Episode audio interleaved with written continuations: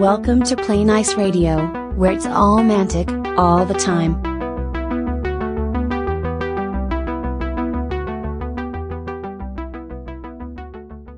Go, man, go. Go, man, go. Welcome to episode three of Play Nice Radio. Woohoo! Steve, that's that's your Yeah. traditional woohoo, isn't it? Woohoo! That is the co-host with the most, co-host with the mo-host, something. I was- what? I was trying to come up with a line to introduce you, and it didn't work. But Oh, right, uh, co-host Steve Evans. How are you, Steve? Aha, me hearties. It's the lazy pirate. It be the lazy pirate here. Are you reclining on your? Are you reclining on your chaise long? I am, mate. I am. Painting, painting. Good man, good man. Um, this is a bit of a special episode actually because we've got not one but two very very special guests. What? Two? Two very special guests. Special? They're that special. I don't feel like I need to give either of them an introduction, but Oh, I right. suppose I better had because that's how these things work. Are we expecting someone else later than than Sean? We are, mate. Yeah, yeah. I'll kick you two off. I'm bringing the real people. Yeah.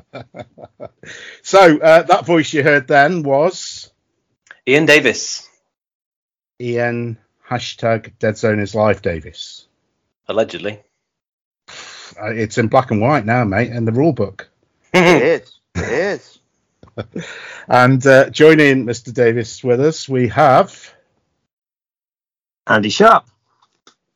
and uh, Andy Doctor Dead Zone Sharp. Apparently. Apparently. Again, it's a, so uh, we're very grateful, honoured, and privileged to have uh, the two main names that you'll find on the inside cover of the brand new, glossy, shiny, fantastic Dead Claudio to him. third edition. Two thirds of the main names that are there. He'd never Claudio, forgive us. Claudio, we will get you on the cast. So does that mean next time I see these two guys, I gotta get them to sign my book? We'll sign anything you want.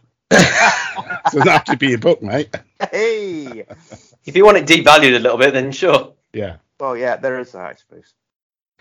So uh, this is episode three of the Play Nice Radio podcast, where it's all mantic all the time. Um, episode two. Just for the listeners, we're oh, there's a whiteboard. Just for the listeners, we are on a video call, and I'm having various faces pulled at me um, by my guests. However, Steve, goodness me, I may release this as a YouTube video. I, I thought about Don't doing do it with the first one, Don't do that. because we are in festive attire. I'm in a rather fetching red uh, thing with reindeers and Christmas trees on. Steve, what have you got? I'm wearing my uh, Spruce Springsteen t-shirt. Spruce Springsteen. I like it. Mm-hmm. Very tasty. Andy, I've got my uh, festive Cthulhu jumper on. and Mr. Davis, uh, n- not in a Christmas jumper, but you are in um, a festive hat, which pleases me no end because we are very near to Christmas. So, Merry Christmas to all the listeners, all 15 of you, and to all the guests on the podcast. uh, may your Christmas wishes come true. So, today or tonight, whenever, um, we're going to be looking at Dead Zone hashtag Dead Zone is Life, third edition, recently released, and I think it's been out in the community long enough now for people to have formed opinions and drawn up a few lists and played a few games. So it's been out in the wild now for a little while, but it didn't just appear. It didn't just appear as if by some Christmas magic. Some hard work went on behind the scenes, and the two guests that we have with us today were both instrumental in the production of that, along with Claudio and obviously uh, Mantic and the playtesters, etc. Uh, before we get there, I don't think we need to do a massive sort of hobby background for you pair. You've both you you both experienced podcasters from Weight of Fire and Frantic Gamers, respectively. Both now, should we say, on hiatus? I'd say uh, definitely, uh, definitely needed some resuscitation. Need a shot of adrenaline somewhere. As, as I've had to point out several times, Frantic gamers, we haven't fallen out, we haven't fled the country, and we're not dead. So technically, we still exist. So it's not um, uh, musical differences or No, not at all. something along those lines. It wasn't looking at the difficult second album that uh, put you off.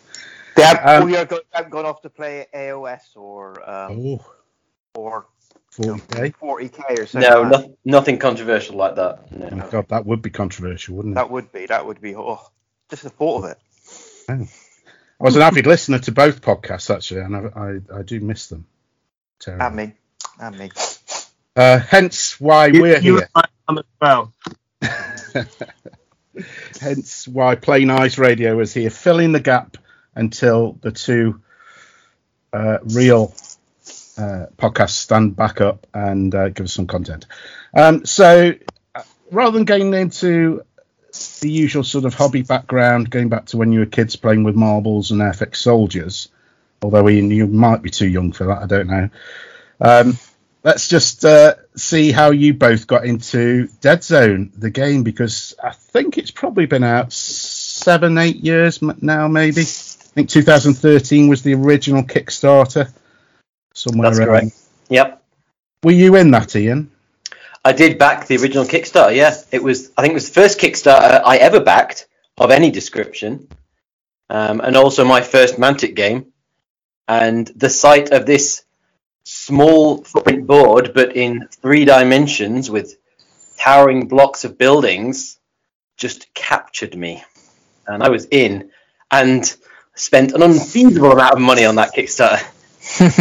Can you remember how much?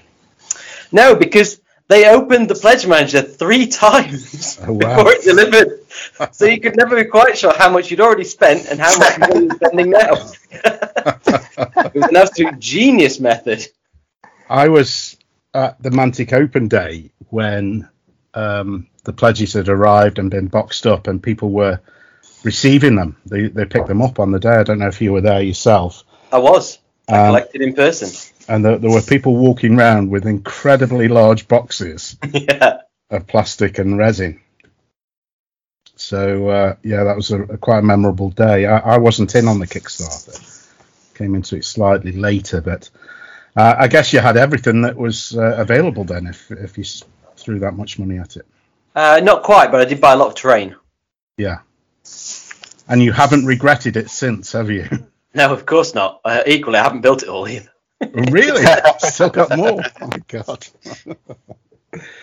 so uh, you you were just roped in by the the visuals uh, initially. What about the Yeah. idea of playing on a grid? I, I'll be honest, I didn't look into the rules too much during the Kickstarter. It was definitely the visuals. Hmm. Um, I mean, the the plague models. Still to this day, the plague one A is iconic. I think he's just he he represents the game visually. Um, Couldn't but agree also- more with you. That model is still favorite model. Yep, yep. Absolutely Um, awesome. That uh, the enforcers and and yeah, just just the the towering three dimensional cityscape represented by the board. Yeah. Yeah. What about yourself, Andy? What what was your first contact with the game? Um, I, I actually um, didn't know anything about it uh, initially. Never back to the first Kickstarter or anything like that. I actually discovered Mantic Games just before the Kings of War version two Kickstarter, and I um, sort of was looking for a mass combat fantasy game at that point. Uh, look at forty. Uh, sorry, um, Warhammer hadn't hadn't died its death at that point. I was just interested in maybe getting back into stuff. So I I backed that one, and then the whilst I was looking around, obviously I spotted Dead Zone, um, and I I liked the look of it, but I wasn't really drawn in at that point because it wasn't really played or for sale particularly. Uh, but then soon after the second Kickstarter dropped, and so I went all in on the second Kickstarter, picked up some old first edition stuff that people were getting rid of. And I'd say similarly to Ian, really, I thought the aesthetics were really cool. I really liked the fact it was not a grim, dark world, stuff like that. That it felt more real, corporate, and all that sort of stuff, almost like a slightly dystopian future view of what mankind could achieve. Inverted commas. Um, and I did really also like um, certainly the plague. I thought were visually very good, and in the second Kickstarter, the Veer-myn were just like, yeah, okay, I'm totally in now. Space rats, just beautiful moment to be honest.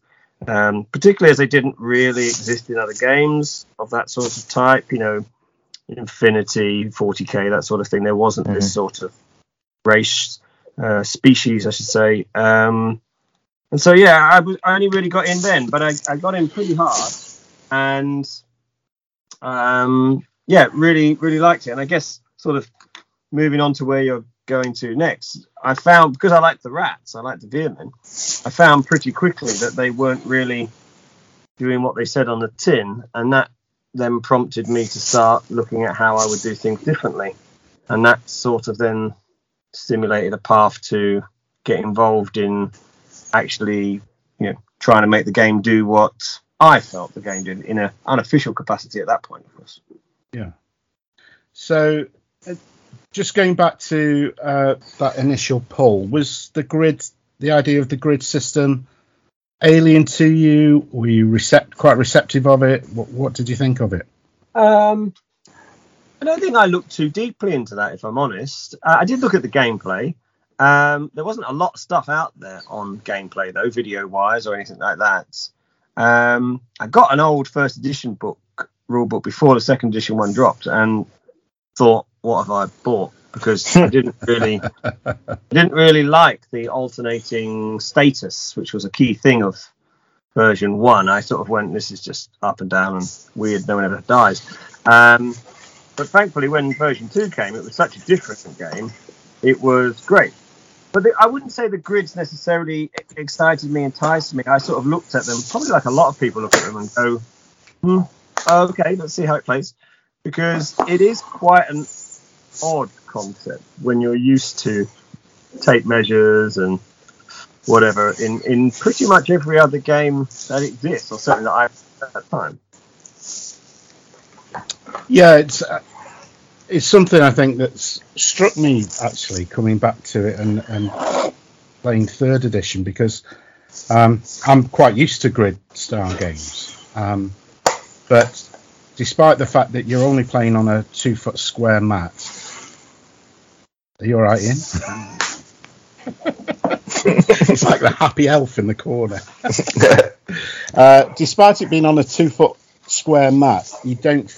The game doesn't feel constrained by the size of the mat because of the vertical nature of it. Um, and so the grid movements and the, the grid style of play just seems to lend itself to that uh, that idea of volume of space that you can play in uh, in that 3D space, which uh, has always intrigued me. Uh, Steve, I'm, I'm not sure sure if I've ever asked you what was your first contact. What with Dead Zone? Mm. I'm not sure really. Um, can honestly think. Uh, probably just seeing the plague models. Mm.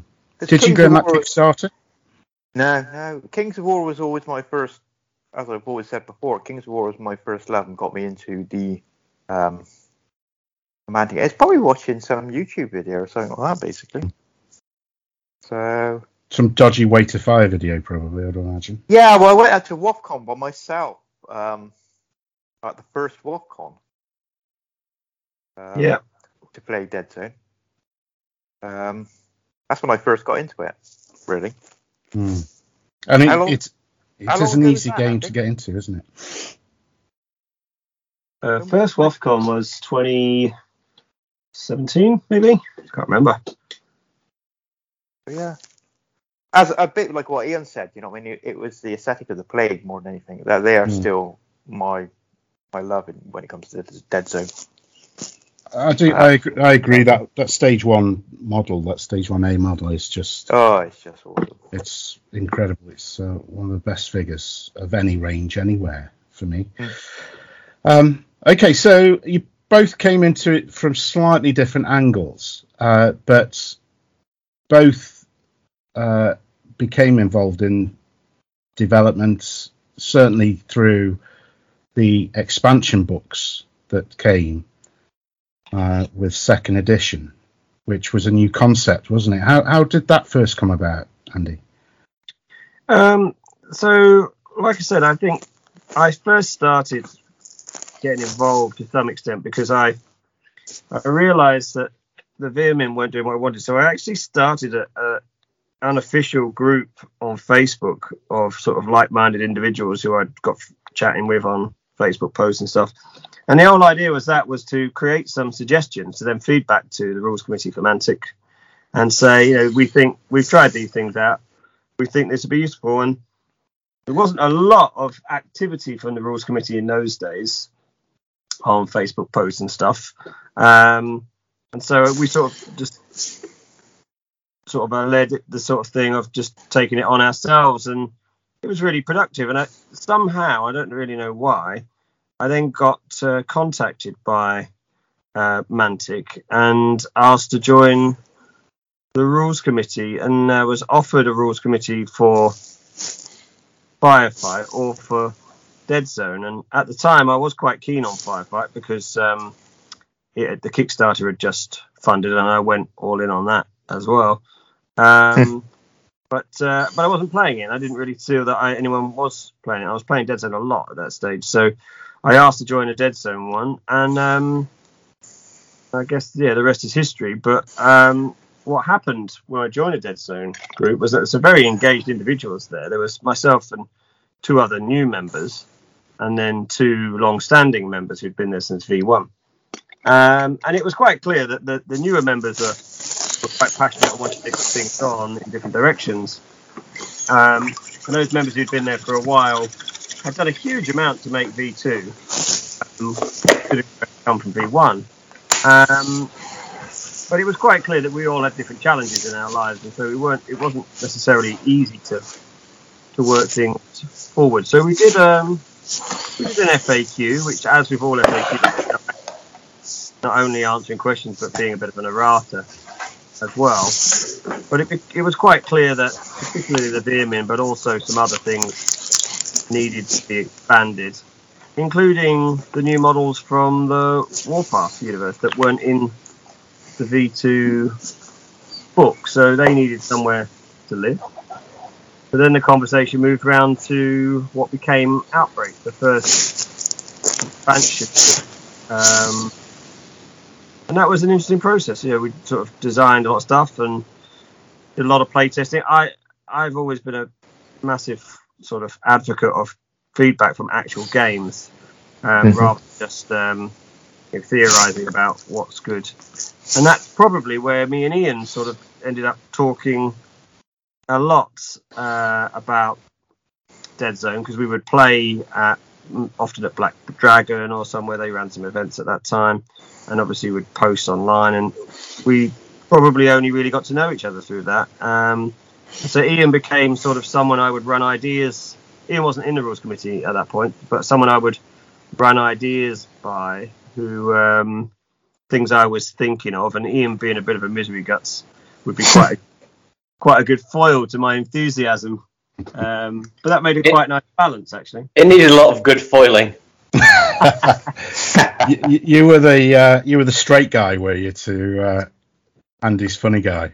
yeah, that's one way of putting it. so, just for you then, Ian, going back to that period that Andy's talking about, is game development something you've always had an interest in? Have you done any any of it before? Uh, not not particularly. Not in the the long distant past. Um, like Andy says, I was playtesting for some of the second edition supplements, but only came onto the a new of revamped rules committee was formed for for well, it wasn't even slated as third edition originally, but just sort of looking towards the development of Dead Zone over the sort of about a year and a half ago, um, and so it, it could have it could have been a supplement, another supplement for second, but in the end, it was decided that a third edition was the better way to go, and so that's when I came on board as as rules committee. So it was, it was sort of revamped with me, Andy, and Claudio at that point. So that was post escalation, then the the second uh, supplement. Yeah, that's right. Yeah. And, and did you have any involvement in playtesting in, that supplement? Escalation, yeah, mm, yeah. Because I I think they were both really well received, weren't they, amongst the Dead Zone community? Because not only did they address some of any imbalance that was perceived uh, in that original rulebook, but certain aspects of the game were cleaned up. There was bits added in with new scenarios and uh, the interactive terrain that came, um, as well as new factions as well. Yeah, well, se- second edition had been out for sort of two, two and a half years. We're just sort of rolling along, and uh, I, th- I think Mantic weren't quite sure uh, what direction it was going in, but but were willing to put faith in it and and do Outbreak. Were surprised and delighted at the the number of copies they, they sold of that, and that spurred them on to put more into it. And so Escalation was a an even bigger and better book on top of that just a year later. And Andy, with the, I know you're heavily involved in both of the supplements. Um, the idea of a new faction, for instance, like the Nameless that came along, was that an organic growth out of Star Saga, or was it did yeah. did the I think- idea of using it in Dead Zone first come along? I think um, what Ian's saying there is, is true. I don't think Mantic really 100% had confidence to know what they were sort of expecting from the game, really. And so Outbreak was a success and sold out. Escalation ended up being a success and sold out, which is which was fantastic. Um, but still, the sort of the growth of the game was very much reliant in those stages on uh, aligned products, shall we say. So, um, Star Saga being the optimal one that produced a huge number of characters, but also the Nameless as a as a faction, and so the addition of that then led to a whole new faction in the in the escalation. Oh, actually, it was an outbreak, wasn't it? I think it was outbreak.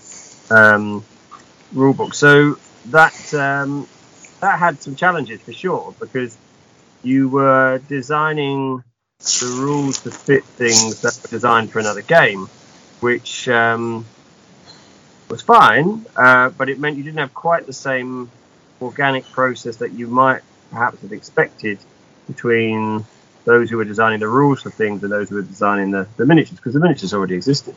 Yeah. So we did end up with a few things struggling to quite do perhaps what you you might on the face of it have felt they should do. Uh, and you'll notice that some things have also changed their uh, their type, for instance, and how they play from escalation to version three. And a lot of that's been driven by productivity issues because obviously when you're relying on PVC models, they're made in a different way um, than those that are cast in resin that can be made on an individual basis, for instance. So you did tend to find some models became uh, more difficult to keep in stock, for instance, because of the, the Mm. nature of how they they are made. Uh, so I think you know each of those supplements was critical in giving Mantic the confidence to invest both financially but also mentally into doing something more with um, uh, Dead Zone and the whole Warpath universe, to be honest, because I don't think we'd have had any of those games if Outbreak had never been made. So, Or not been successful. or not been successful. Yeah, it's definitely a kudos to the rules committee at the time, uh, all those playtesters there, um, Mantic and Rob Burman especially, who pushed for that because one thing led to another, led to another. Sort of. So, around about 18 months ago, Ian, Ian, you mentioned there that this there was this discussion about would it be a new supplement or uh, would it in fact be a new edition of the game. So, is that the sort of time that we're talking about where it went full steam ahead into saying we're going to produce a new edition of the game, new box set, uh, new uh, graphics, new sort of look to the game, really? Is that did you have that originally? Was that the sort of design space that you were given? No, not at all. Because Good. because the rules committee the rules committee aren't involved in making product decisions. We're, we're, we're looking at unit profiles and, and rules wording, that, I th- and I believe that's what all the rules committees that Mantic use do. They, they have their, their own video that looks at what they're going to produce, layout, artistic direction. That, that is all Mantic. Um, so the, the rules committee are employed to, to look at rules. Um, so so we were looking at unit profile revisions, um, what new profiles needed writing for upcoming models, um, and what rules we thought uh, would be good to revise. And due to the fact that the second edition rulebook was so relatively out of date in terms of the faction lists and the fact that rules needed rewriting, when it came to making decision about do we print more, or do Mantic print more second edition rulebooks, it was a pretty pretty straightforward solution. The answer is no, because almost nothing in this book is relevant anymore. Mhm. Um, There's a so that's the real the real Yeah. turning point for third edition is the the need for a new rulebook.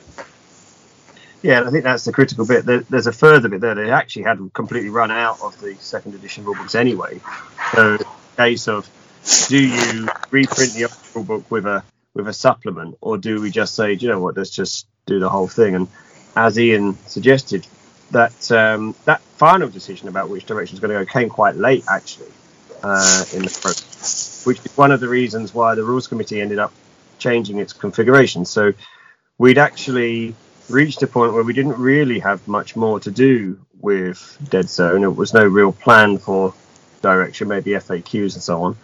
Uh, and so the rules committee had actually been disbanded. Um, and then that decision came quite late on that actually, oh, we will reinvest in this, which meant that we needed to bring new people on at short notice um, who could rely on, which is why um, I was asked to come back on, and then um, Ian and Claudio were just because we needed to turn things around so quickly, and that required uh, a communication of a different sort. Um, and so, you know, that that whole process ended up being very rapid, um, at least at that first stage. And then obviously, we did have the time to do lots of playtesting. Nothing was rapid from that point of view, but the we had to make those decisions um, more promptly, perhaps, than you would in an ideal world. At that time, I think we had a clearer idea what we were expected to do because there was still a lot going on about is this a, a 2.5? Is this a version 3? If it's a version 3, how much change do we need to make to make it a version 3 in sort of people's minds? I mean, it's a slightly empty concept. It's a version 3 because it's a version 3, not for any other reason. But I think people do naturally expect relatively substantial changes from a, a new edition of something. Uh, and, I, and I think, to be honest, it's not a substantially different game at all, actually, from version 2. But what is different is when you look back at the version 2 rulebook, if you ever open that up and then look at that, and if you've been playing regularly to look at how you were playing at the end of escalation to what the rulebook version 2 says, it is almost like a complete game because none of the profiles are accurate at all. We've uh, got four times as many scenarios as we had in that original rule book. There are new bits of play. There's a lot more fluff that's evolved over that time. So I think really uh, the version three was just bringing all of that into to one place, but not just rehashing all the escalation and outbreak stuff because a lot of that stuff is actually not in the version three rule book. But things like um, some of the terrain and bigger tables and stuff like that, it's not there because there's just too much for a core edition book. So it was like a clean break, really. You know, this is the the we're putting a line in the sand. Version three starts here, and some other stuff may come on down the line, of course, depending on how it is. But I think we, it took a while to get that clarity for what was needed. But once we had that clarity, then it was all guns blazing. And to be honest, bringing in Ian and Claudio, despite both having been around the game for a very long time, they had been around the game as players predominantly and, and play testers. But by being play testers for some years, they had a, a good insight into what makes a faction work, what makes a model work, and the challenges of not just make, let's make everything better. That isn't really a sensible way of approaching things. You can't make everything better because if you do that, then everything becomes more expensive because you have to have some limitation. You can't all have great models. So uh, it was great to have new people on, and a very small team of just the three of us, who are already friends, um, meant that we were chatting well an awful lot. Let's put it that way, an awful, awful yeah, a lot. great deal. Mm. and obviously, not only distance separated you, and especially with Claudio in Germany, but this was around the lockdowns uh, with the COVID. So um, I imagine a lot of online chatter. And was there any sort of online play using Tabletop Simulator or anything like that? Uh, we didn't use TTS. Um, we we did do a little bit of just live video. So uh, we'd have a, a, table set up, and just one of us be playing over video, and one of us sort of in real physical manner. Um, but it was it was mostly back and forth because we are all such experienced players. We just sort of had um, a pretty good idea of what would work and what what wouldn't, what needed tweaking, and and quite what effect that would have in terms of how it played as well. Um, so part of the development was pitching some new unit profiles where we think faction needed boosting. Equally, Mantic were talking about what new models they they had in plan and therefore would need new profiles. Talking about what existing units would need tweaking just to balance the meta of the game a little. So something particularly we were looking at was the amount of AP versus the amount of armor.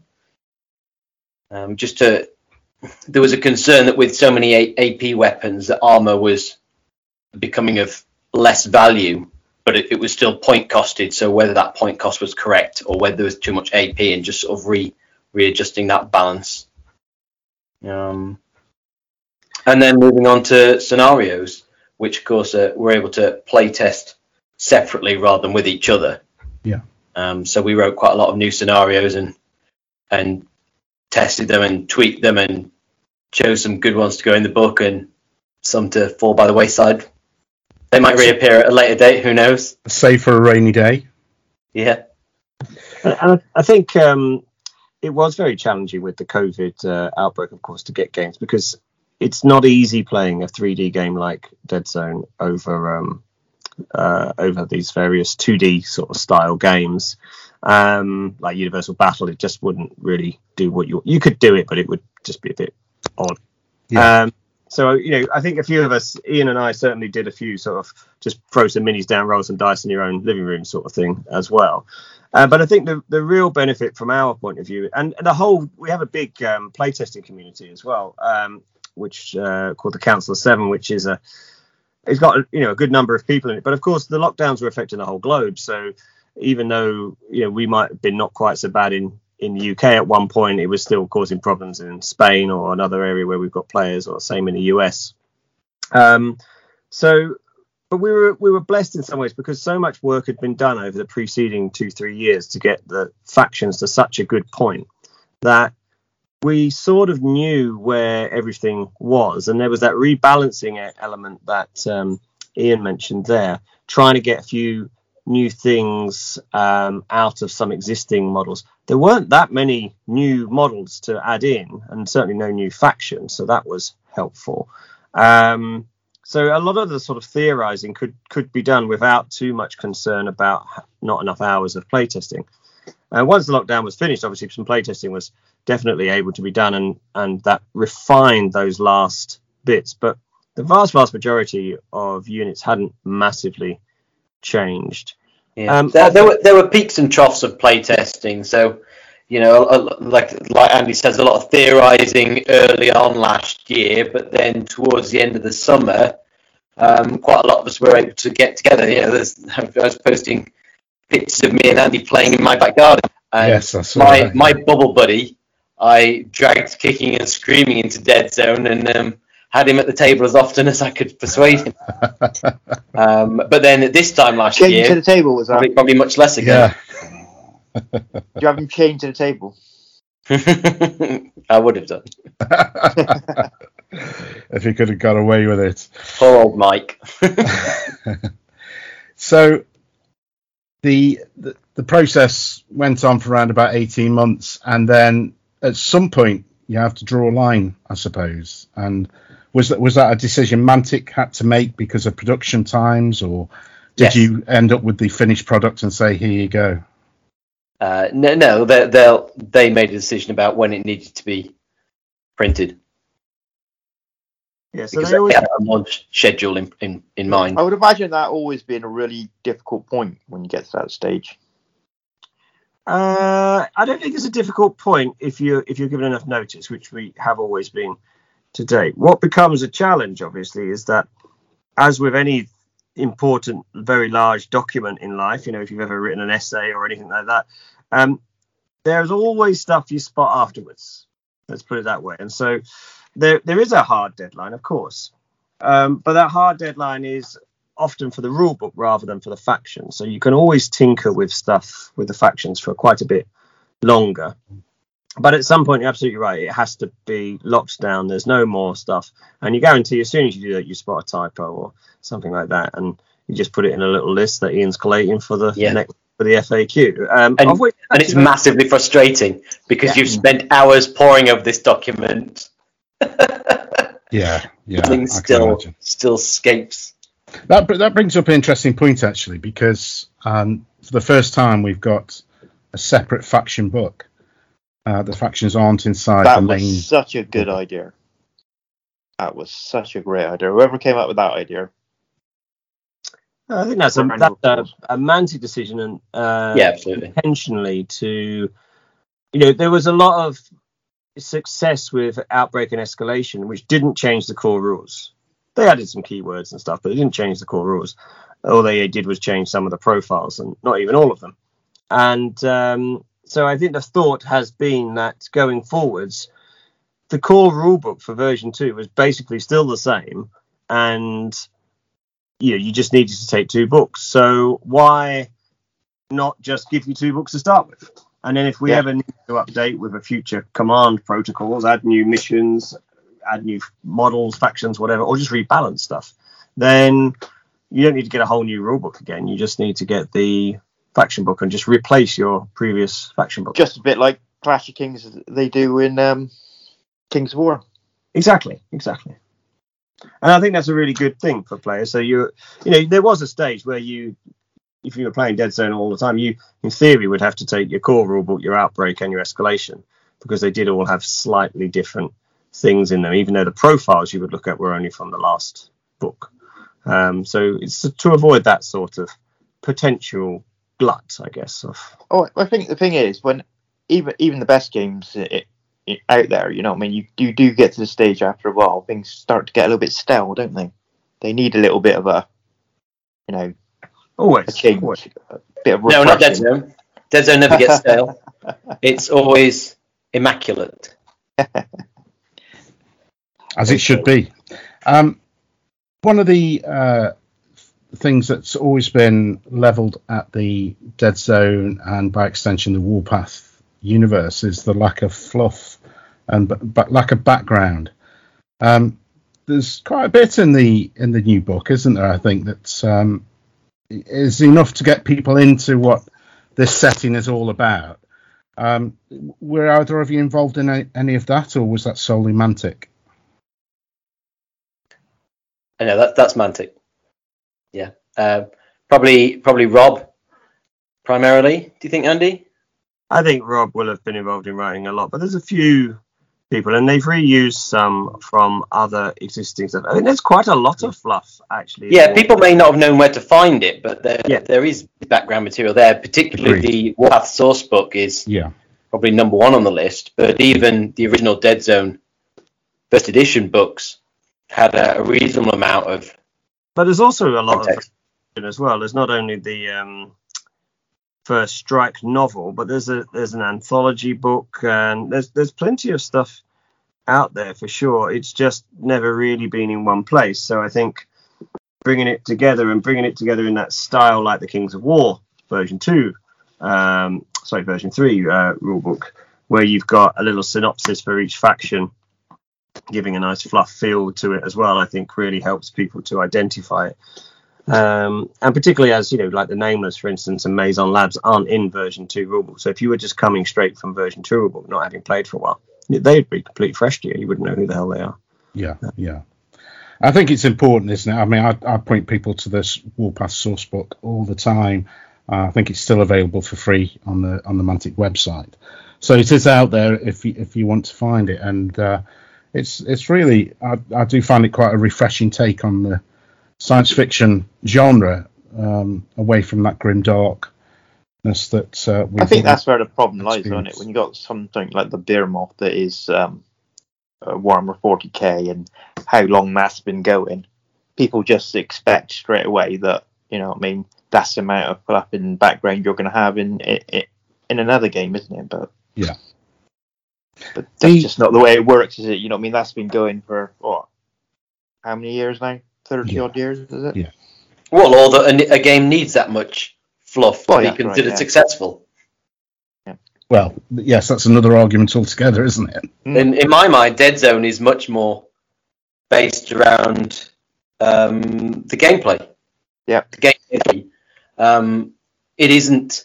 I don't think you need to be inspired by the background in the same way that 40k probably is based on. So you, you, you read the 40k stories and that, that makes you want to collect the faction, whereas I think Dead Zone, it's more about how things play.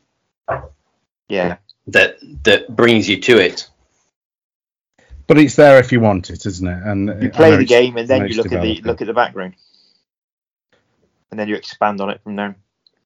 Uh, and it's quite an interesting direction or artistic direction.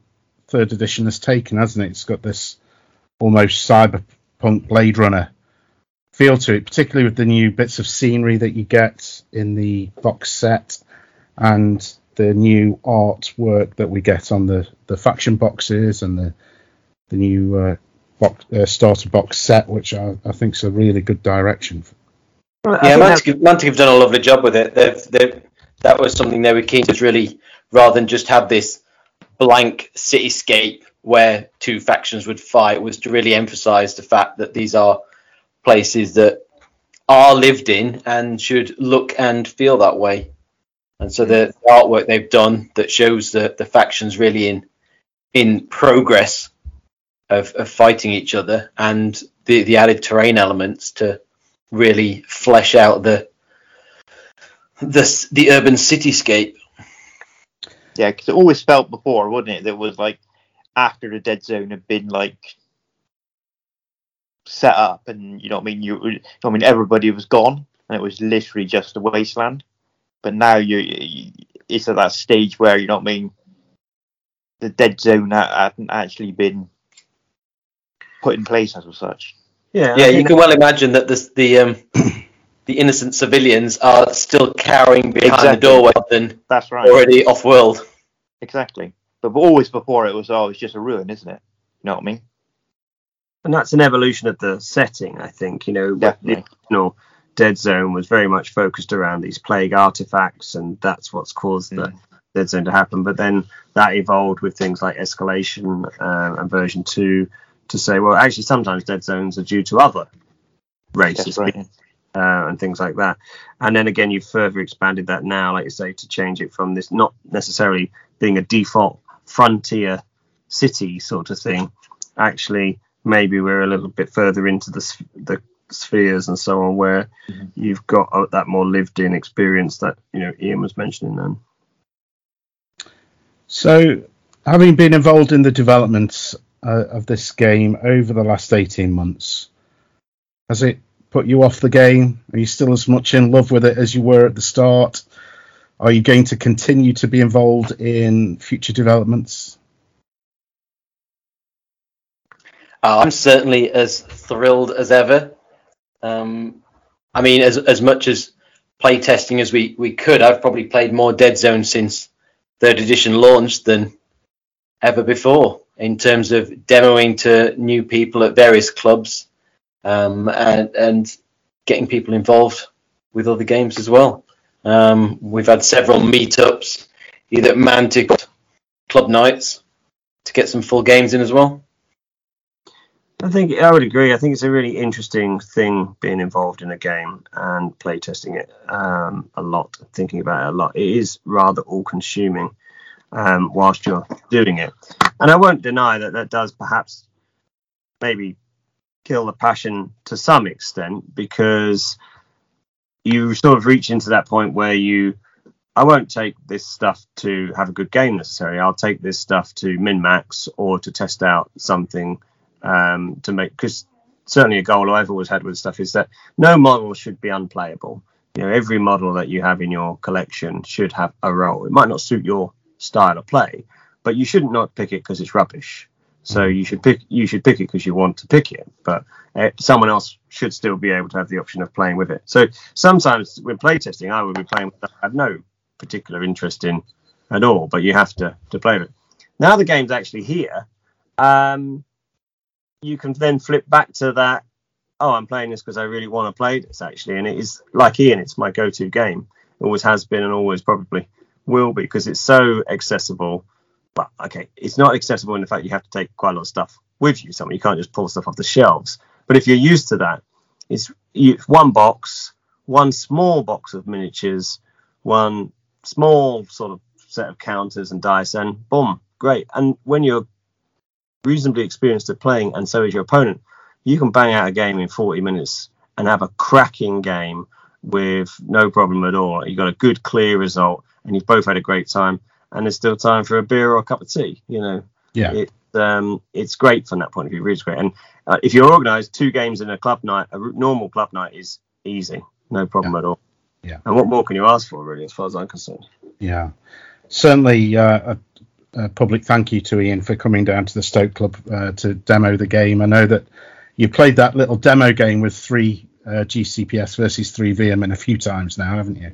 And uh, you did you did let one or two club members uh, win or at least kill something uh, uh, during those demo games, and everybody at the club was very appreciative. And it's certainly taken off. It's reignited the game at my club. There's probably three of us that played it previously, but we're up to probably 10 or 11 people now with more Oh, interest excellent. Brilliant. uh, coming. So um, it, it's really fired it off. And uh, as you've said there, Andy, it is accessible. It's it's one box, really useful box with some terrain in it, a small army box with 10, 12 figures and a few dice, and you're there, aren't you? Well, I think also, that's a good thing they've done this time round, isn't it? I think they the starter box is is probably the best they've done, isn't it? yeah, it's a great starter box, isn't it? It's such a good starter box. Yeah. The factions are really good in there. There's a more terrain in there, and that the um the board with the um the details on the back to play the initial that initial game. Brilliant. And and that's quite a nice game, isn't it, Ian? Oh yeah, I know you you uh, you you enjoyed playing it. I certainly enjoyed playing it. So, so that um, that demo mission there in the in the core book, uh, Ian came up with that one, and I and I'll say that um, that probably had the most playtesting of any part of the game at all because it went backwards and forwards. So difficult actually to make a game that was accessible, not too one-sided, with a very low model count, with very Mm. simple to put together models. So it didn't start off with the models that you've got there. It started off having a nightmare in it for quite a long time, didn't it? Right. Yeah.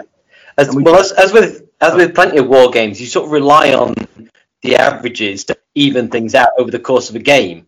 So when you strip things right back to very few elements, uh, you, you can find it, it swings one way and it never never gets a chance to swing back the other way. So yeah, fine fine tune the, the elements to try and make it reasonably balanced. Um, yeah, yeah, we did, we did, we did test it quite a lot, didn't we? And yeah, it went through various iterations. Um, we were asked by Mantic to produce a small-scale scenario for a demonstration mat. So the credit for that demo mat goes goes to Mantic, but we were asked to produce a scenario for it. Um, and and so yeah, and so we were told what the two factions that were going to be in the box were, and so I went for the some puny humans against some puny rats with that that terrain layout as well, which is uh, basically the terrain set that came in the second edition Okay. starter player set. Just because at that time I didn't know what was going to be in the third edition box, so that was what I went with as a, a basic setup. Um, and it just gave the very basic elements of the game. So there's there's no leaders, there's no command dice, because they're all extras that can be introduced afterwards. It's about moving and shooting and claiming an objective. Yeah. The very basics of the game. And once you've once you've played that from each side, and I always recommend people do this, that if I, if I sit someone down to demo it, I'll say, do you want to go for the puny humans or the insidious rats? Uh, they'll, they'll pick one. Usually the puny humans. People love going for the puny humans. Um, and we'll play it. We'll play it, uh, and, and whatever the result, I'll almost immediately go right. Let's swap sides and do it again, because after that two-way um, playthrough, you've understood movement and shooting. Hopefully, got a, a bit of rapid fire in there if possible. Understand claiming objectives. Keywords like weight of fire and armor and armor piercing; those elements are there. Um, and so at the end of that, you're, you're ready to write. Now it's very easy to introduce leaders, splats, command dice, recon rolls on top of that because that's all extra components on top of the basics. Yeah, and it, it does work very well, and it's a, a 10 to 15 minute game at the very most, uh, and very easy to swap sides uh, and play from the other side, isn't it? And uh, you've picked up the basics. Um, gentlemen, I want to congratulate you both on the efforts that you've put into the game because um, uh, Antimantic uh, for the push that they've given it, but uh, you've you've done sterling work on a game that I think has sold like hotcakes by the looks of it, and is enabling people to play uh, a science fiction game in a small space with a small collection of miniatures, and it's a very satisfying experience at the end of it. So, well done to you both. Uh, any other questions, Steve? No, no, I think we're uh, I think we're fine there, mate. All right, mate. Well, uh, thanks for that, guys. Uh, we're going to take a short break, and uh, we'll see you on the other side.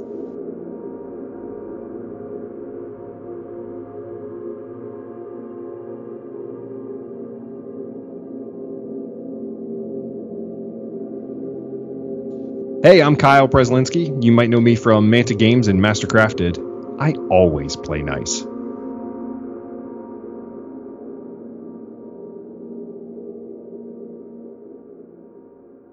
Okay, so uh, welcome back then to part two of episode three of Play Nice Radio. I've still got Steve with me. Hi, Steve. Hey, sit there, mate. Uh, I've still got uh, Andy Sharp with me. Hi, Andy. Hello. And we've still got Mr. Davis. Hello, Mr. Davis. Dead Zone is live. Zone Do you, know- do you know what I'm slightly concerned about? Yeah.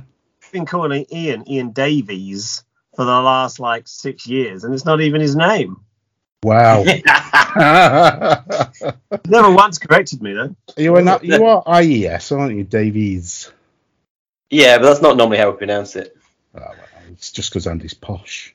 Yeah, of course it is. Uh, posh people say it. Southern, that's the difference. It's like Shrewsbury and Shrewsbury. Uh, Oh, okay, we're well. We're now entering uh, the most popular part of the podcast, the world famous "How geek are you?" quiz. Are you ready for this, guys? As- as I'll ever be. Are, are you confident in your geek credentials? Um, no, I think I'm too cool actually. Too cool for school. So what's the score they got to beat then, Sean? So uh, the on the leaderboard at the moment, you know, like on Top Gear, where they have those uh, those cards where they move them up and down for the speed on the on the track. Oh yeah, Uh, you've got so a big there's- magnetic board, have you, with the Yeah. with all the scores on? With all the scores, of which there's only one so far, Okay. uh, which is Kyle, uh, who got 66%. He's actually using his fridge. He just uses fridge magnets. Sixty-six percent feels beatable. I'm actually just using an, an old little notepad here. 66% is beatable because he didn't hit some top scores. But how this is going to work, there's 10 questions, it's rapid fire, so no thinking about it for too long. And certainly on the on question number 10, you won't have all the time in the world because there will be a, a countdown count uh, timer Gosh, the pressure.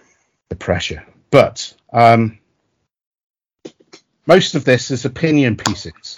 But Uh, the Oh, answers there's something I have plenty of. the answers are weighted. so um, I'll ask the same question to both of you. Uh, I'll start with Andy. Question number one. Complete the title of this well-known sci-fi film franchise. Star Wars. Mr. Davies. Definitely wars. Definitely Wars. Not Shrek, because that's garbage.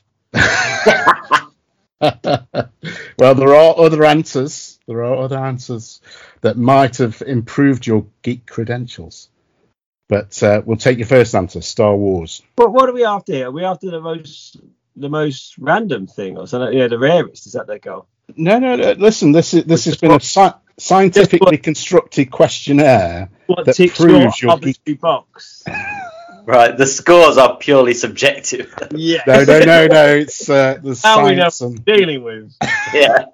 a lot of thought has gone into how this was constructed. So, uh, right, okay. Uh, question number two, uh, and again, first to you, Andy. Science fiction authors: James S. Corey, William Gibson, or Frank Herbert. Definitely not Frank Herbert.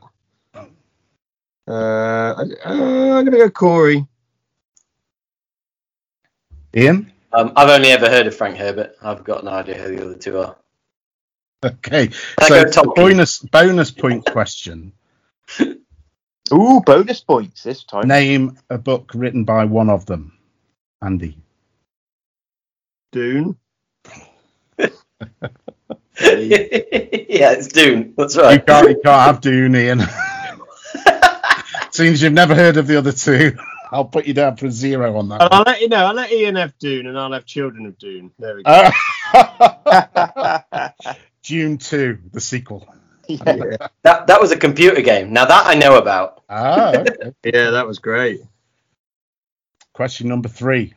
Which Starship Commander is the coolest? Kirk, Adama, or Reynolds? Adama, Obs. Colonel O'Neill. Colonel O'Neill, who's he? Stargate. Come on, mate. You're supposed to be. Oh, right. Okay. Well, you get a bonus point there. Well Out geeking you. Out geeking me. Absolutely. Uh, bonus point if you know which show Reynolds was from. Mal Reynolds. Was it Babylon 5? No. Um, Blake Seven.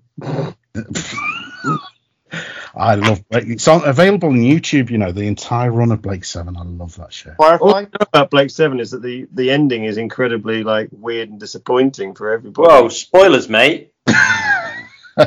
Come on. Just Uh, yeah. saving you many hours. Saving Some you people many haven't got around to watching it yet. It traumatized my childhood. That ending. That last Is episode. it like the 1980s version of or 1970s version of Game of Thrones? it was. Uh, Steve, you get a, you do get the bonus point. Firefly or Serenity. Oh, One of actually, yeah, all right, okay. Like geek credentials, I'm going to be a bit um, Uh-oh, super anxious here. Say, I'm a big fan of Firefly. Dun, dun, dun. Neither am I, mate. Proper, it's proper cheap TV Saturday afternoon junk. it is. It is. I'm not. Quite like Serenity. Did quite like Serenity. But there is quite a cult following for it, isn't there? There is, there is. There is, there is. Okay. Uh, question number four uh, to Andy first. Nintendo or Sega? Uh, I grew up on Sega, so it's got to be Sega. Uh, I'd go Nintendo, Game Boy.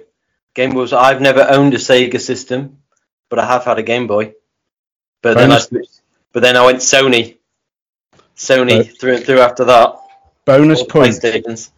Bonus point, and this is a finger on the buzzers question.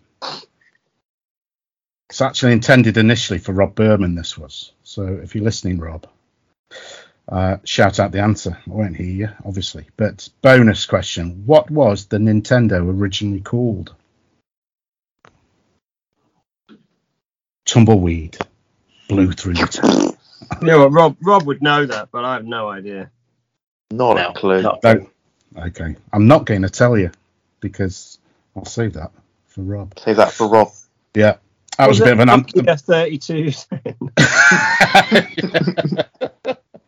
bit of an anticlimax to that question, but there you go. Right, uh, question number five.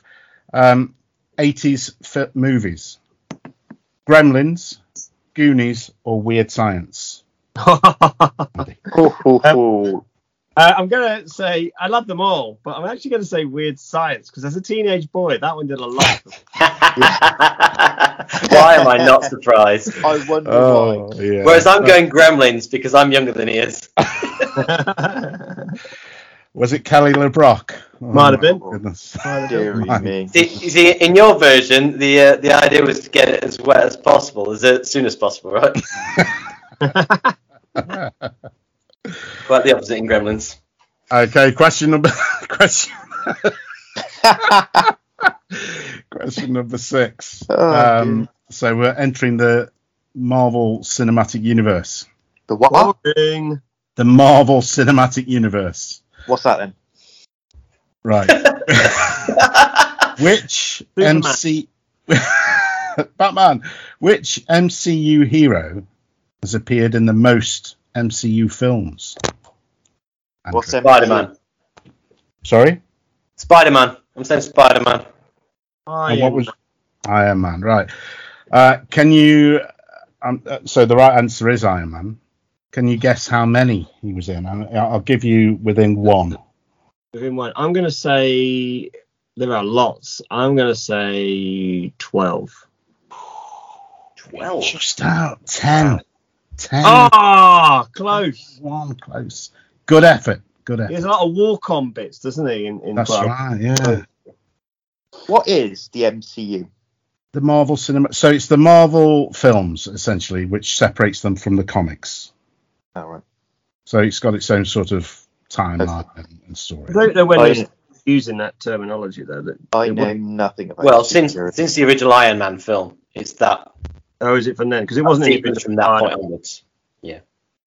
It, it's because it, the films tied in, didn't it? We had all the Spider-Man films, but they were Yeah, sort they of- started to make an overarching narrative, didn't they? there. You go. Yeah. It just started confusing me completely. What was going? I just didn't.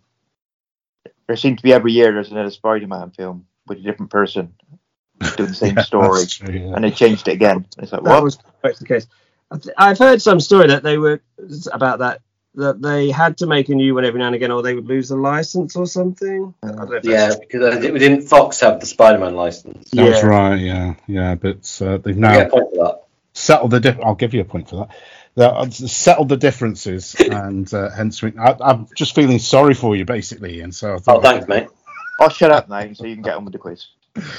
Uh, okay, so sticking with comics, um, because this is a geek quiz. Question number seven: Marvel, DC, or independent comics? independent, obviously. The, the dandy. That's what I said last time. That's that's what I uh, that's what I read when I was young. There you go. A dandy annual. Or image. Image. There you go. That's a name I haven't heard for a while. The Beano. Now then, this this is a real tester. This I'll be impressed if you get this, either of you. Uh, it's kind of a fingers on the buzzers, but uh, so I'll take the first answer. I've got my finger on my buzzer. I Who were? I'm not sure it'll make the right noise. I was going to say, what noise does it make? Um, question number eight: In Dead Zone version three, what model is the most expensive leader points wise? Um, Forge Lord. Andy shoots and scores. Oh! How many points? 36 these days. What did you go for? Oh God. Forge Lord. I said the Forge Lord. How many points? Uh, it's at least forty.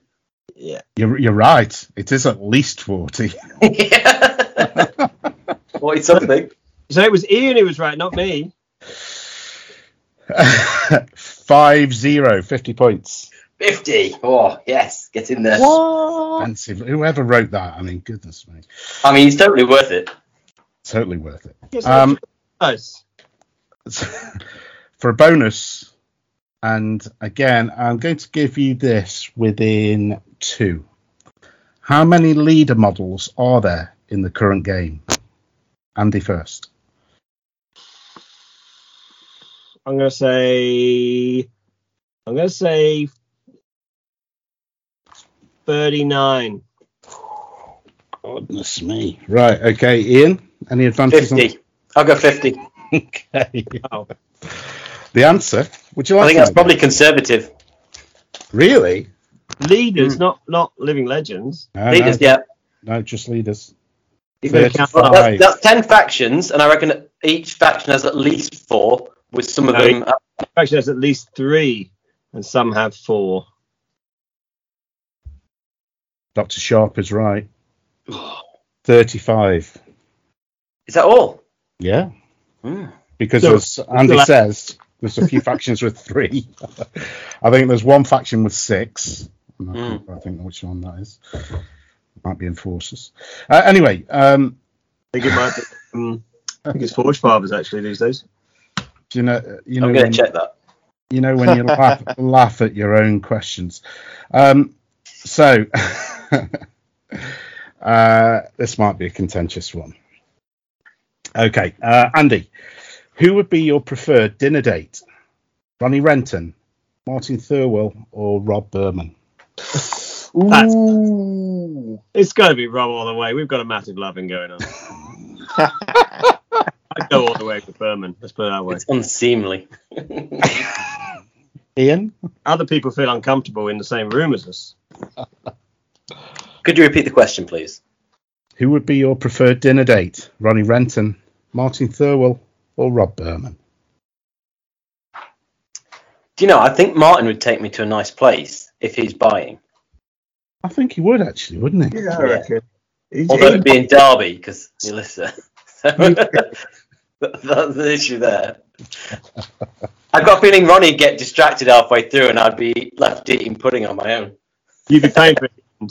And I'd definitely pay for it, yeah. You'd be bought off. So, so, gentlemen, we've arrived at the last question, number 10. Now, this is a competitive round. Uh, Steve, I need you to do some work on this. What? Can you count the answers that Andy gives, and I'll count the answers that Ian gives? I'll try. Okay. There is going to be a timer on this. And the question, I'm going to give you both, a, uh, you both got a separate question, but it's how many characters you can name from a certain film or show. So, Ian Davies, how many characters from the, uh, sorry, name as many characters from the He-Man TV show as you can. So I'm going to give you a few seconds just to think about Why that. did I not get that one? you can have it if you want. Andy, name as many characters from the Guardians of the Galaxy films as you can. Oh, that's not fair. Uh, I might, it's harder for me. Do you want to swap? Yes. Yeah, all right. Right, so I'm counting Ian's answers. Mm-hmm. Steve, you're counting Andy's. uh, Andy's. Sorry, I'm, I'm looking at the technicalities here. So, uh, are we ready? Let's go. Go. He, He-Man. Groot, uh, Rocket, Thor, Star Lord, Gamora. Ram Man, um, Man at Arms, uh, Cringer, Stroke, Battle Cat, Evil-Lyn, uh, Teela, uh, Thingy of Grayskull, whatever she's called. Um, She-Ra, not technically in there, but I bet Are you she's still with us, Ian? Yeah, yeah. the uh, what's the little flying creature thingy called? Time's out. you started really well, Ian. You were fast out of the blocks then. It's almost like you got a, a sort of 12 second lead going into the last lap, and then something happened. And something happened in the race next door. That topical reference. Uh, uh, Steve, how many did Andy get? well, I made it eight. Eight. Ian, you got one, two, three, four. yeah. You, it was a strong start, but a really poor finish. We'll, we'll share the victory there because we changed we changed categories, didn't we? a, a strong start and a poor finish is probably the name of my sex tape, uh, as somebody once said. so a little, Right, on to the next uh, subject. a little Brooklyn Nine Nine reference there for any, any fans of Brooklyn Nine Nine. Uh, right, okay, so uh, thanks for that. Uh, let's add up the scores on the doors, shall we? And I can see both of you are absolutely on the edge of your seats, wondering. Honestly, I, I don't know what's going to happen. Well, anything. I'm concerned what happens for the winner and the loser here. you know, one of us is going to find himself shipped off. Sean, Yes. uh, I've just had a flick through the rule book. I make it 47 leaders in third edition. So I'd Well, uh, as is traditional with these things, the question Oh, masters. well, it's not a pub quiz. I make the rules. Right, so Just let's for see. loser.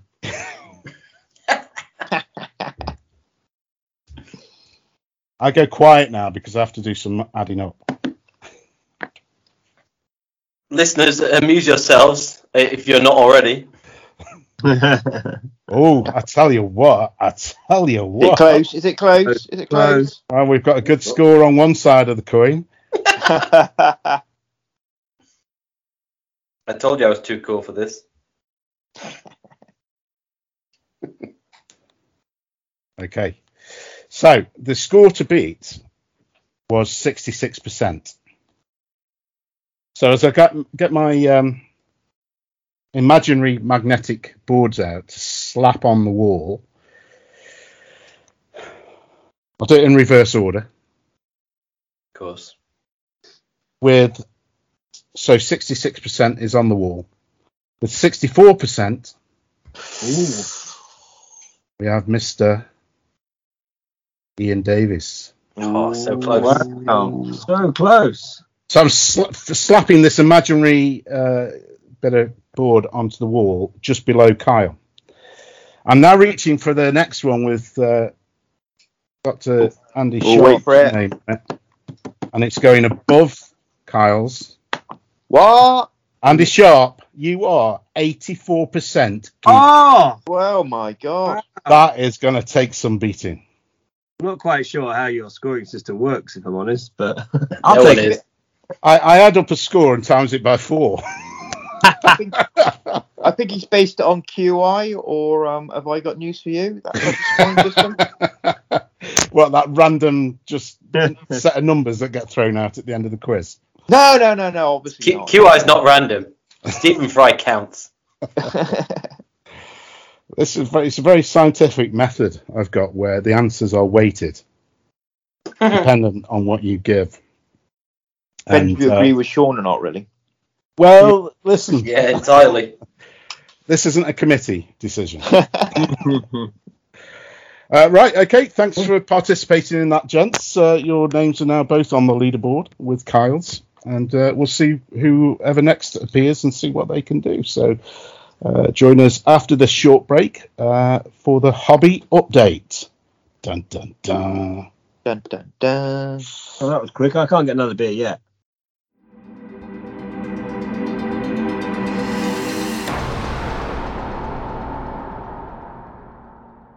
Uh, okay, uh, welcome back then to uh, the hobby update section of the podcast. Um, as previous listeners, or sorry, as the previous listener will know, uh, this, we break this down into uh, three parts. Our previous listener. yeah, it's uh, uh, it's it's a short and sweet section. We don't like these uh, podcasts where you go on for about three hours talking about painting skeletons or something. Mate, that's what I'm all about. I love the hobby side. You are hobby maestro. So uh, what we talk about here is last purchase, last painted, last game. So shall we go to you first, Mr. Ian Davis? Sure thing. I think that's He's prepared. Uh, my previous purchase was the Broodguard booster for Dead Zone, third edition. Hashtag the best game ever. Dead Zone is life. Have we got a new hashtag? No, you can hashtag anything, mate. Especially if Literally. you're not actually on Twitter. So uh, so was that direct from Mantic or from a third party? I picked it up from Black Dragon Miniatures. That's The, uh, Black my- Dragon Miniatures. Yeah, my, my favourite hobby store, host, staffed by my favourite man in the hobby, and certainly my favourite sharp brother. Have you heard that before? One aspect there. I'm not saying it's a competition, but everyone has their favourite. yeah, yeah, yeah. It's like you've got to choose your favourite child, haven't you? Everybody's got one. yeah, it's true. Uh, so Uh, yeah, so uh, the Veer-myn, the Veer-myn Brood Guard, the new the new model. That's what I wanted. I say uh, Black Dragon have got a lot of, uh, they've got a lot of good stock in on Dead Zone actually. They he's Gary's gone into it quite big, so uh, Yep. he's Always got a good thing. Good Uh, if Gary's listening and wishes to sponsor the only UK Mantic related podcast that's currently in circulation, then uh, get your people to speak to my people and we'll sort something out. We have people. No, it's true. It is a it's a it's a good shop actually. I've been to a couple of events there now, so I haven't been out there yet. I must Yeah, try and a- get out there at some point. nice little venue. Uh, so that was the last purchase. Yep. Last painted. Last painted was the my Basilean ships for the Armada tournament, which was at Mantic last month. So I was frantically painting up till up till 4 a.m. Guy it gets later every time you the tell me event. this. Trying, It's three o'clock, then half past three, and now it's four o'clock. mate, it was so late I can't remember. It was some early hours of the morning, anyway. it was, it was painting, painting half the night to get my ships done in time for the event. And The it, ships, two Elohi and a uh, an Abbas. yes, and he has painted them very, very nicely. But I thought he'd disguised them as Twilight Kin, because they Just were by- purple. just because they're purple. There were some purple sail suits. Sean thought they were Twilight. King, Yeah. the best, the best Lions, mate. yeah, yeah, yeah. But the, you've done a very nice job on them. It's well yeah. worth Well, they- they've got some table time since, so that's nice. So, so I, I took them to that event and got got some games in that day. Then I take them down to Stoke War Games. Yeah, Uh, gave them a run out there, and uh, I've I've played again at Mantic since then as well. So. I still haven't played that game yet. It's good fun. Fly, flying your little ships around, pew pewing each other. It's nice. and having been up to that uh, that event at Mantic, uh, that is now the big box under the Christmas tree for me to open on Christmas morning. Nice. I'm very Lovely. excited about that. Uh, last game played, Ian. Uh, well, you know, in terms of wargaming, it was Dead Zone because on Monday evening I was at Norman Cross Crusaders, my old club in Peterborough, and I rocked up there to demo Dead Zone. So, demoed, did the demo scenario with a couple of people, and uh, because Mark uh, didn't have another game lined up for the evening, I was quick to whip a full board out the boot, and uh, we played 150 points of Enforcers versus Veer-myn and it Nice. finished 17 points to 14 in a game of patrol. The uh, the deciding factor, at least in my mind, was the fact that two turns in a row, my Knight's Terror rampaged and was Ooh. controlled by my opponent. On both occasions, he targeted my Nightmare on the first occasion. He got away with it. On the second occasion, he completely obliterated him, for the kill, and knocking me off a two-point objective, Oh, nice. in a four-point swing that ended the game in his favour. Lovely. And that's Dead Zone. That's There's a, Dead a very famous quote, isn't there, that the only good Veer-myn is a dead Veer-myn. What? Ooh, Not sure who said Steady that. on, mate. Who You're speaking that? to the wrong audience. I think it was Phil Sheridan in the American Civil War, but uh, he was ahead of his time. If Uh, it's not obvious enough from the rule book, we're both big Veer-myn fans here. I've got a Veer-myn story to tell you when I come round to my hobby update. Uh, okay, that's great. Uh, was Sharad down there with you? Sorry, he was communicating with you. Not not in Peterborough, no. Ah, right. Okay. Okay. I thought. No, uh, no, but I've had I've had a completely frenzied week of gaming. There literally hasn't been a night off. I um I was at my usual board game meet in uh, the pub on Tuesday. Wednesday I was playing Dead Zone in Bunkers Hill, another pub. On Thursday I played Star Wars Legion at the clubhouse in Nottingham. Friday, what's it Friday? I don't remember now. Um, skip that. Saturday, I went up to my cousin's house in Harrogate and played board games all day. Uh, and then came back down and was at Peterborough on Monday and back in the pub playing board games last night. Life is just one big game, isn't it? It's been nuts, yeah. Racking up the games. Yeah, well done. Um, thanks for that, Ian. Thanks for the update. Uh, Andy, your hobby update, last purchase. Uh, well, I purchased some stuff today. So does that count? Yeah, absolutely. Uh, I purchased some uh, Footsore um, miniatures for the um, the Barons War range from uh, Andy Hobday and Paul Hicks, um, which I've got quite a lot of their stuff. Uh, well, most of it. Um, but I needed a few. They do these short campaign supplements, so like a PDF of three link scenarios with a um, a couple of characters that uh, are specific to that. So I hadn't got those. I'd been waiting to sort of get enough, and they do every month. They do a free mini, and this month it was a uh, a medieval miniature that I didn't have. So um, so I thought I'd sink a small amount on them. But I've been trying to be good on purchases actually recently, which I genuinely have stuck to for a few months because I have a rather substantial purchase going on, which is an ongoing thing, which is converting my garage in my new house into a permanent gaming room. Stroke, Woohoo! Ooh, Uh, nice. which is a dream come true and is basically 35 years in the making. Um, so so that's obviously got a lot of cost involved in it because it's a it's a permanent addition to the house. It's not like a uh, a shed in the garden or anything like that. So it's a proper full structure, which costs a lot of money. Um, but um, yeah, that's hopefully going to be fit for use some point February, probably by the time it's all done. So yeah, trying not to spend many much on toy soldiers because you know saving fifty pounds every month is going to make all the difference. You know? yeah, right. Yeah.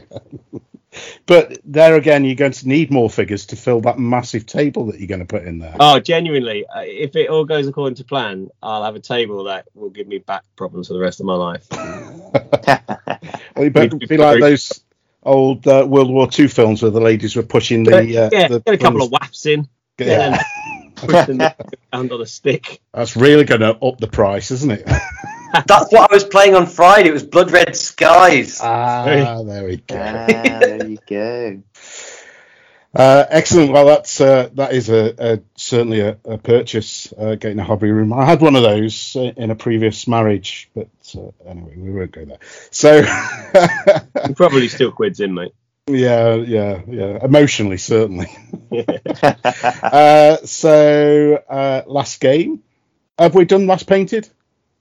Uh, uh, no, last painted. No, we haven't last painted. So last painted, um, I have finished a whole bunch of Baron's War miniatures that have been on the side for ages. So in between Zoom meetings yesterday, I managed to finish off a fair number of them, and now I am just putting some paint onto some Franco-Prussian War Perry miniatures, which um, I've been quite slow on painting. We were just talking before the cast started that uh, Franco-Prussian War is a very large war, and I like 28 millimeter models. Um, so the impetus to paint a large number of 28 millimeter models, which are basically very similar, is um, something I'm struggling with a little bit. It's been a long time since I've done that, if I'm honest. I mean, mostly on skirmish and smallish scale games recently. Um, and also their release schedule is a bit. Uh, they're only a small company, so it's a little bit. We had a fair bit over the summer, and it's been quite quiet.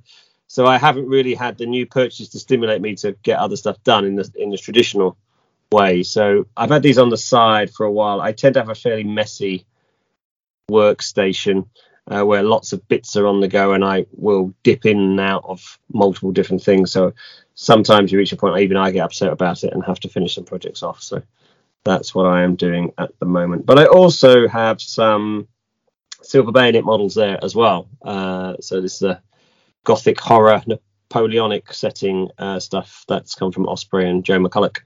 So um, also got a few of them to go. I've been watching your videos, mate. Ah, right, yes, Very interesting. yeah, it's a pretty cool game. Um, I'm quite liking it.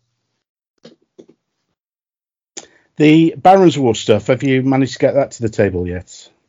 No, uh, I have not for a number of reasons. Um, I am going to probably have to provide both sides, and even the rules, even when you look at the sort of the basic games, the, the more simple entry games, they require quite a large number of different types of models, like units of eight, a bit like Saga and stuff like that. So you have to put quite a bit, particularly if you're doing both sides, you have to put quite a bit down first. I am probably at the point where I could now. Um, they've had three Kickstarters, and I've pretty much painted everything from the first one and two. So I think I'm almost there. But um, I'll either use them for the Barons Wars game that um, uh, those guys actually produced, Andy Hobday actually wrote, or I could just use them for Lion Rampant or Yeah. any other sort of because they're fantastic early 13th century models, really characterful, and um, they um, they really touch a nerve for me because I grew up as a kid playing uh, a game set in that era called Cry Havoc, Oh yeah, yeah. Oh right, yeah, yeah. I remember. that. hexagonal map game made by Mhm. Standard Games, and um, so these miniatures are literally like 3D versions of the games I used to play as a kid. So there's a real nostalgic sort of nod there for me personally. Well, give me a shout, mate. I'll uh, I'll pop up the M6 to you, and uh, you can uh, put a game on for me. Um, Oh, yeah. Last Got bit- game, last game played.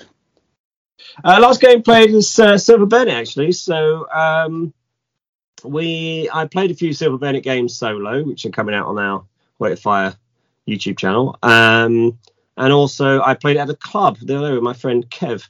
We all know Kev. Um, and so that was good fun. Um, it's very similar to sort of Frostgrave and Rangers of Shadow Deep in style and stuff like that. But it's got a few interesting mechanics to it. So uh, it was quite nice to to play that against a person rather than just solo because obviously a bit different. Uh, so that was fun.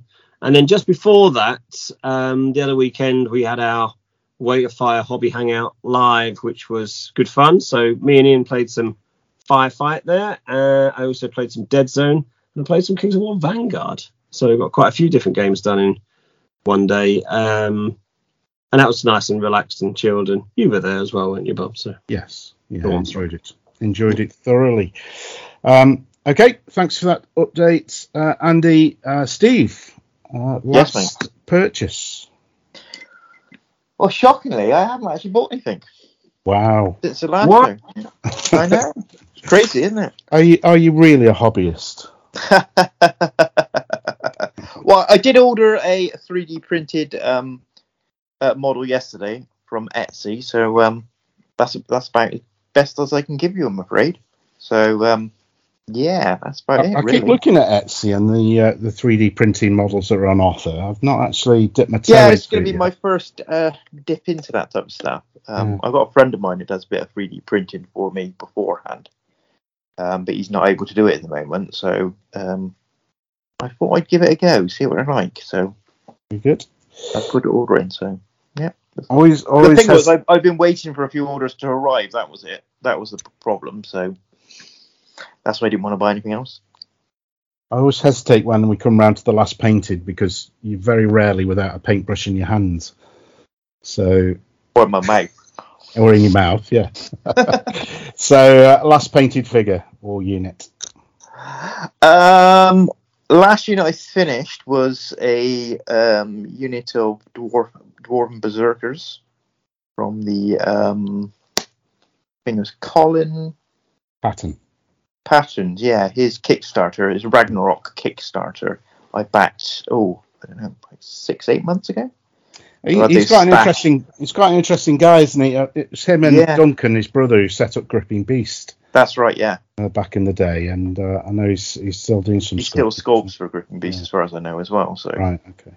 so yeah. So um, Yeah, I've seen those up on the uh, Tinternet, mate. So they're looking very. Yeah, they're really nice. And at the moment, I'm I'm in the minute just finishing off the uh, third horde of zombie trolls for my uh, undead or army. that I'm legion? working on. Horde. Ah. Don't get legions of trolls, mate. Oh, trolls. Sorry. sorry trolls. Yeah, I still I got I still got another legion of um, zombies to do. Yeah, but, but Uh, and so last game, I suspect it's uh, the tournament, wasn't it? You were in- Yes, I was at a tournament at the weekend um, here in Bristol at the um, Bristol Independent Gaming, big.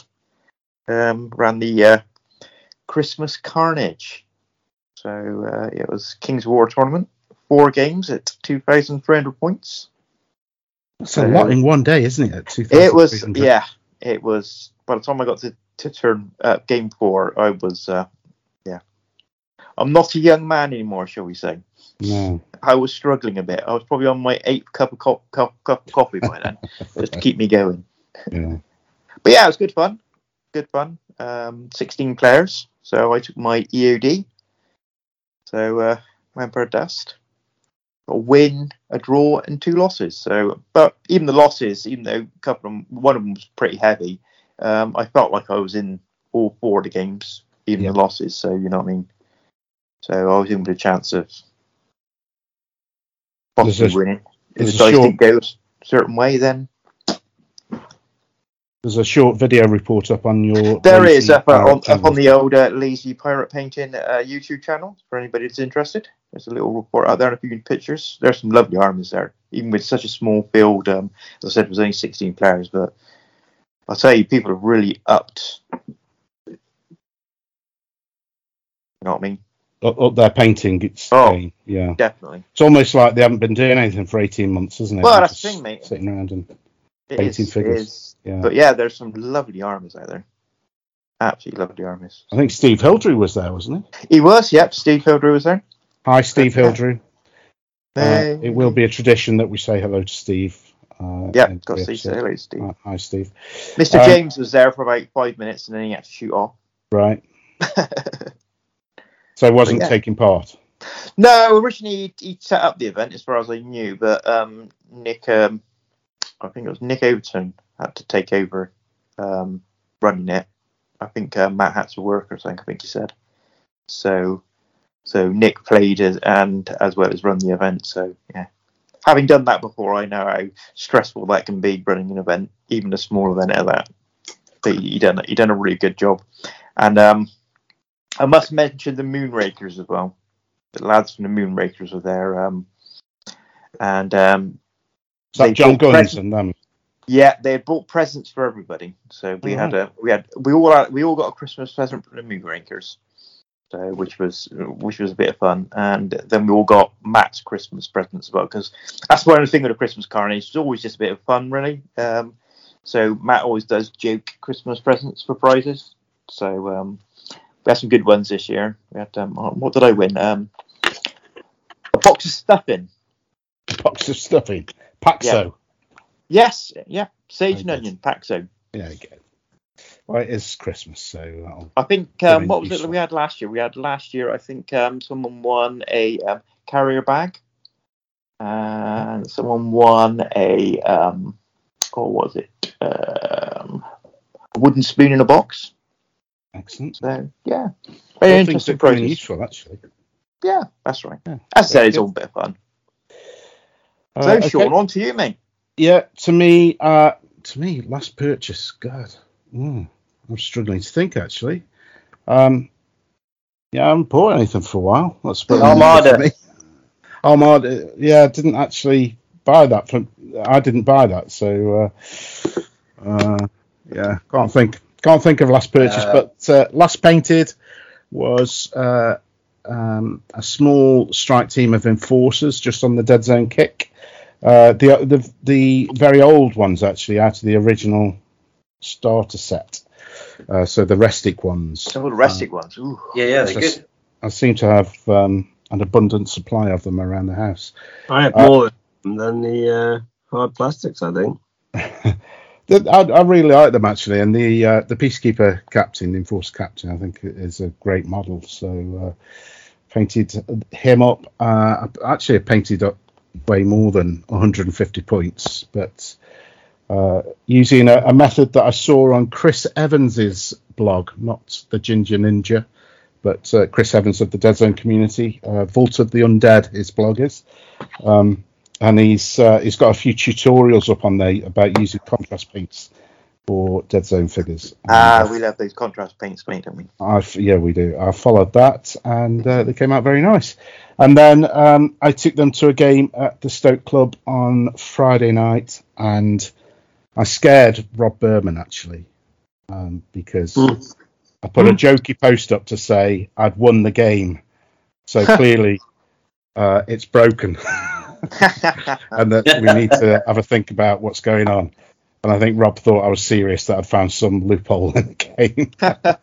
but no, it was just the fact that I'd, I'd won a game. But that was Enforcers against Veer-myn as well. Yeah, Are you sure you weren't cheating? Because Uh, that's just I'd say- improbable. I, I. I, I very probably did cheat. Uh, but You if I, said you won a game of Dead Zone. I know, mate, I know it was um, breakthrough. Were you playing against someone with 100 points and you were 150? That's what I'm thinking. It must be something like that. I mean, there's got. I'll have to look back at the footage and, and just find out what went on. There's clearly something went wrong, but uh, it was breakthrough. Um, I got eight models, I think. Aid uh, from my club had got 13 models, so uh, I certainly wasn't going to win an attrition war with him. But he actually forgot. That, uh, so this, this is probably one of the reasons. Uh, yeah, he actually forgot the, the victory conditions where uh, if you you got to leave the ta- your enemies through your enemy's deployment zone and you gain a, a bonus victory point for each model that you. Uh, so you cheated? No, By I did. Ex- no, no, I did. I in my defense, You just didn't tell him the rules. Yeah, My no, lord. you, the scenario, that's how you cheated. I, well, I played to scenario. Yeah, exactly. Tantamount to cheating. Who knew you could win by playing to scenario? Um, Uh, but no, we never catch on. It hasn't caught on in the last 50 years of wargaming. no, exactly. It's a bit like um, uh, when you start a game and there's the you haven't chosen sides, but how many people actually will choose a side other than one they're actually standing on? Apathy's the winner. Apathy, yeah. I'm willing to be that guy. I am always like that. I am just. I'm. I'm sat here now, so I'm not moving. I will just uh, very Let's, quickly mention. Dead Zone is one of the games I will change sides on because the terrain is so critical. hugely, hugely important, isn't it? Yeah. Um, uh, I'll just very quickly mention uh, my attendance at the Weight of Fire hangout, hobby hangouts and the game. I Woo, played go against- Reds! Go Rebs! Oh, The game I played don't against encourage him. Rob against Rob Burman, uh, where I lost uh, tragically uh, because he seems to know how to use wingets and I don't know what they do. He's Uh, running a so list, that's why. that list ain't going to exist in COP 23. Or 23. So uh, I was uh, really slaughtered, and then I had a game against uh, Nick uh, from the Altrincham Club uh, at Vanguard, and I thoroughly enjoyed it, Andy. It was a really good game. We had a great game of Vanguard as well when I played him. We had a giant stomping all over his army, which was great. yeah, well, that, that'll do it. That'll do it. Um, but no, that's a, that's a really good game, and refreshed my interest in Vanguard. Actually, um, still still a decent game in there somewhere. Um, okay, so. Uh, I edit that bit out. Um, right, Mate, third edition will be the sweet spot. The sweet spot, yeah. Uh, right, uh, gentlemen, uh, I, I I do thank you. I do thank you for your time, genuinely.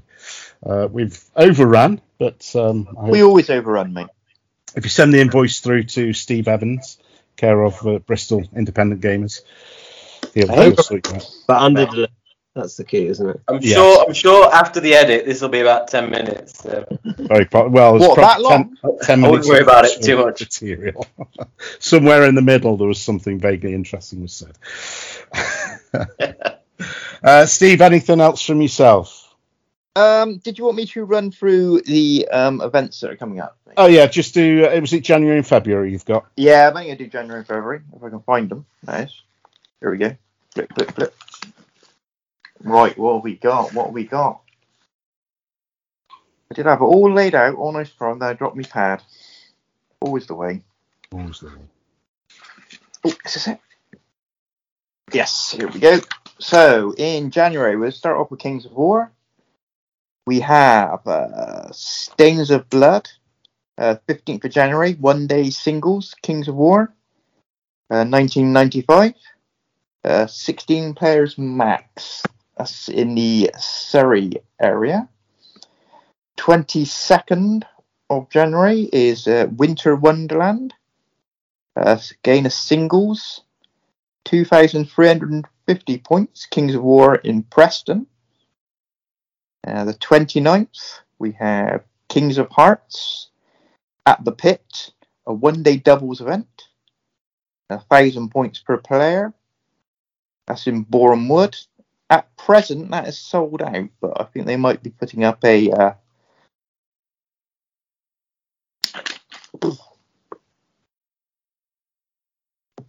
They've got me.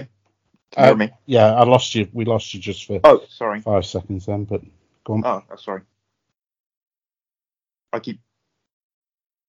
Right. I think I'm back. yeah, I'm back? you're back. Yeah, yeah, Right. yeah. Okay. Sorry about that. Then into February, we've got uh, Beachhead, which is, as far as I can understand, that's a two days uh, singles. Don't know much information. It's on the 12th and 13th of February in Bournemouth.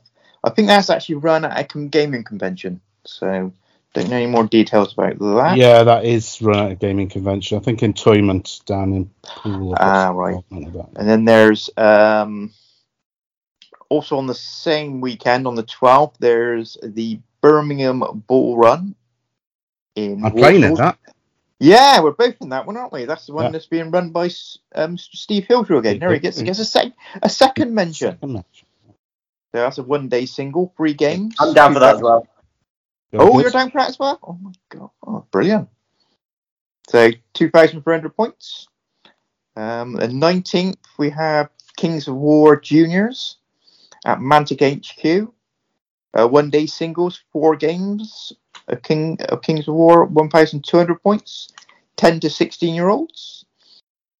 Uh, 26th, we have Clocks of War again at Mantic HQ. Singles, five games at 1,000 points. And finally, on the 26th, we also have Throne of Ages, which is at High Wycombe. So again, one day singles, three games at 2,000 points. I couldn't find much on the um, Dead Zone front. The couple I did find, there's in I can help January. with that. In January, there's um, Ringworld 5, four games, 200 points at Mantic HQ, and I think there's one that um, Andy's running in, isn't there, Andy? In February? Yeah, it's not me. It's uh, Hal. He, oh, Hal, yeah. running uh, s- Strike uh, at Shrinehold, Shrinehold, yeah. right, Shrinehold, which is four games at 200 points in Manchester area. And then I've also found for Overdrive, haven't found, didn't find anything for um, Dreadball, but Overdrive, there's uh, on the 29th of January the Bulk Gorgon Memorial Trophy. yeah. Love the name of that. The uh, event pack's just gone out for that, I think. That's um, yeah, it's also at Mantic HQ. So there's a few things going on around and about. Excellent. Very So well. plenty, plenty of events. Uh, Yeah, most of the ones, for- uh, the the Kings of War ones can be found on the uh, Masters, uh, Kings of War Masters uh, website. If you Yeah. want more details. There we go. and the uh, two Dead Zone ones are certainly on the Fana- Dead Zone Fanatics. On the Dead Zone Fanatics, yeah. Yeah. More if details. anybody wants more information. Well, Dead Zone's looking great for this uh, new year. I've got a, a Dead Zone event in every month of the, the first five months of next year. So Mm, Wow. I think I'm signed up for about the first. I think it's first three, maybe four months as well with Kings War events. So Mhm. there's plenty going on. There is. Let's just hope and cross our fingers that uh, this No Omicron. negativity, mate. No negativity. No, yes, no Yeah, negativity. positive. It's a podcast of positivity. We're all going to be gaming uh, That's right. every. Nothing's going to be cancelled. every Nothing's going to be called off. Yeah. We're Um, going to go ahead. we'll keep our fingers crossed. Right, We uh, gents, uh, I thank you uh, for your time. It's been great pleasure. Well, it's goodbye from him and it's goodbye from me. and with that, thank you And with very that- much for listening. That'll do. That'll do. Of course it will he's had yeah. enough. He's gone to bed. yeah, it's like I'm out of here. what am I hanging around with these losers for? One, six,